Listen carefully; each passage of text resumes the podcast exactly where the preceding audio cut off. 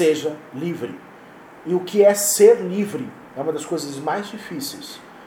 O que é ser livre? Ser livre não é fazer o que eu quero.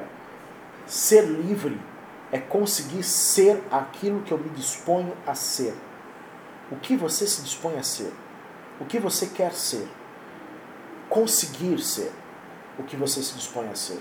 Se eu não consigo ser porque os meus vícios me dominam, porque a opinião dos outros me domina, porque a média da opinião pública me domina, porque é, o que, que vão pensar se eu conseguir ser o que eu me disponho a ser, né? se os meus, se as minhas angústias me dominam, então eu não sou livre.